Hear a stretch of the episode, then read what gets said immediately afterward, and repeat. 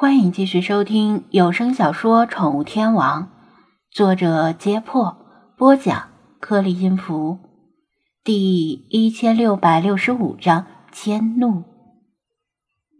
庄小蝶从张子安的记忆里学到了很多东西，不仅包括汉语、英语、日语、数学、物理、历史、地理、生物等常规意义上的知识，还包括。他从出生以来悄然积累的生活常识和杂七杂八的知识，比他想象的要多得多。古人那点儿可怜的知识，相较之下简直如沧海一粟。他需要很长时间来消化吸收这些知识，不过他有的是时间，只要在梦境里的时间流速放得很慢就行。所以他有自信。在现实世界的短时间内全盘掌握这些知识，甚至还有闲情逸致去飞马斯的心象世界闲逛。心情好的时候，还偶尔会在张子安的身后忽隐忽现，看着他无能狂怒的样子，心情就会更好。直到他在知识海洋里遇到自由意志这个问题。他在梦境拥有近乎无限的时间。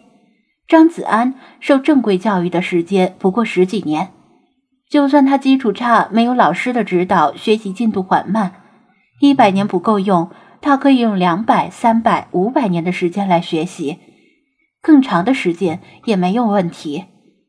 因此，单以科学素养来说，他已经远远超过了张子安，远远超过世界上大部分人。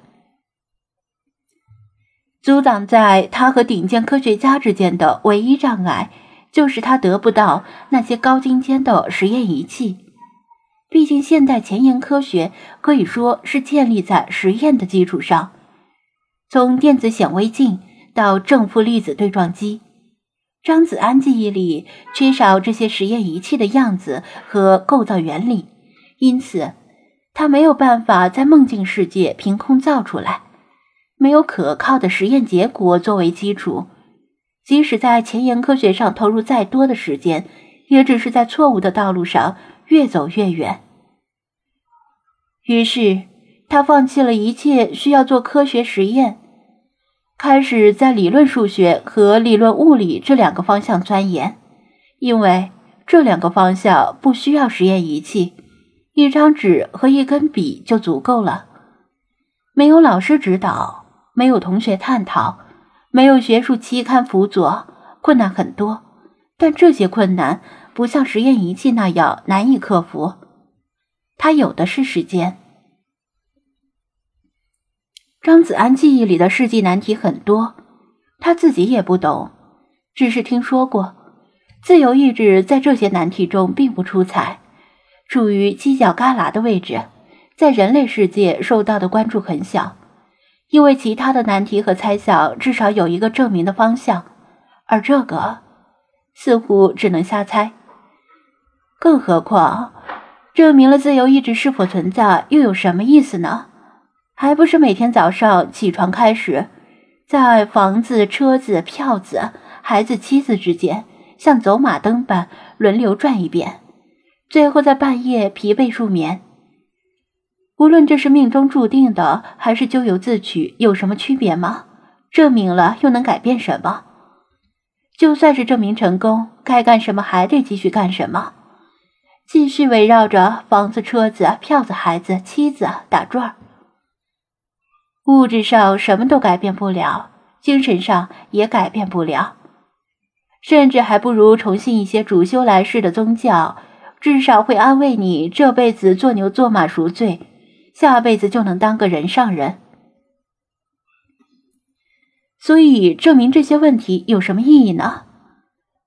可能只有网上那些整天无所事事的死宅对这个问题感兴趣吧。但是庄小蝶仔细研究过这个问题后，却突然恐慌起来，因为她比死宅还有时间，跟死宅一样，不用为房子、车子、票子、孩子、妻子之类的生活琐事烦恼。他所追求和向往的都是精神世界的东西，而自由意志这个问题，恰恰直指精神世界的核心。他在梦境世界中潜心学习，为的是像武侠小说里的主角一样，闭关数年，神功大成，出入江湖便天下无敌。但如果自由意志不存在，这意味着什么呢？意味着无论是俗世众人，还是他，都只不过是小说里的一些普通人物。从出生前已经注定了结局，就算中间练到天下无敌，也随时可能遭遇剧情杀。小说里这样的例子还少吗？一想到自己的这一切行为，可能都被冥冥之中一条看不见的红线所牵引，无论如何努力，都可能是无用功，他就烦恼的什么也做不下去。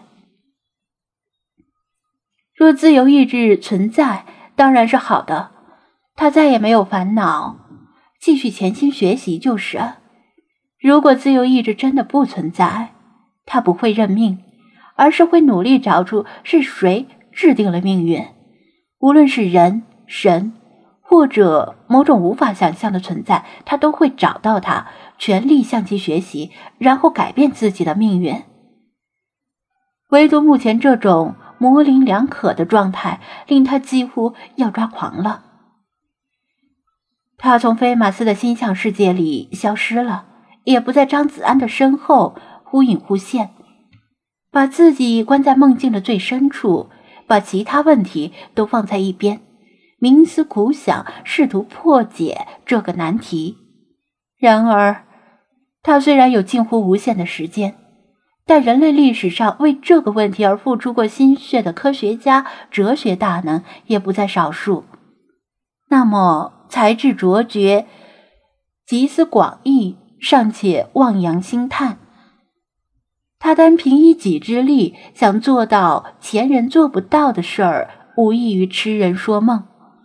到后来，狂怒的他把满腔怨气发泄到了张子安的身上。谁让他的脑子里有这种鬼迷心窍的东西？不怪他，怪谁呢？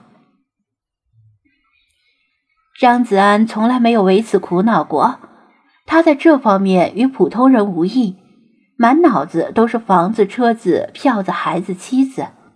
好吧，后两种还没有。不过等他有了，恐怕更不会思考自由意志的问题了。于是，作为报复，他把他又拉进了梦境，至少要让他也体会到他的一部分痛苦，而他的心头则会产生你也有今天这样的快感。也许正如他想的那样，他真的有一点点儿 S 的倾向，虽然只有一点点儿。他说完事情的经过，波澜不惊的表情之下，其实隐藏着滔天的怒火，随时可能爆发。而承受他怒火的目标只有张子安。张子安，那叫一个委屈！明明是你擅自闯入我的记忆，乱翻一通也就罢了，谁让我惹不起呢？到最后反而怪我。这就像强盗闯入民居，偷东西的时候不小心崴了脚。还理直气壮的向房主提出索赔，有这么不讲道理的吗？还有没有王法了？委屈归委屈，他能怎么办呢？不服也只能憋着。在梦里，他就是道理，他就是王法。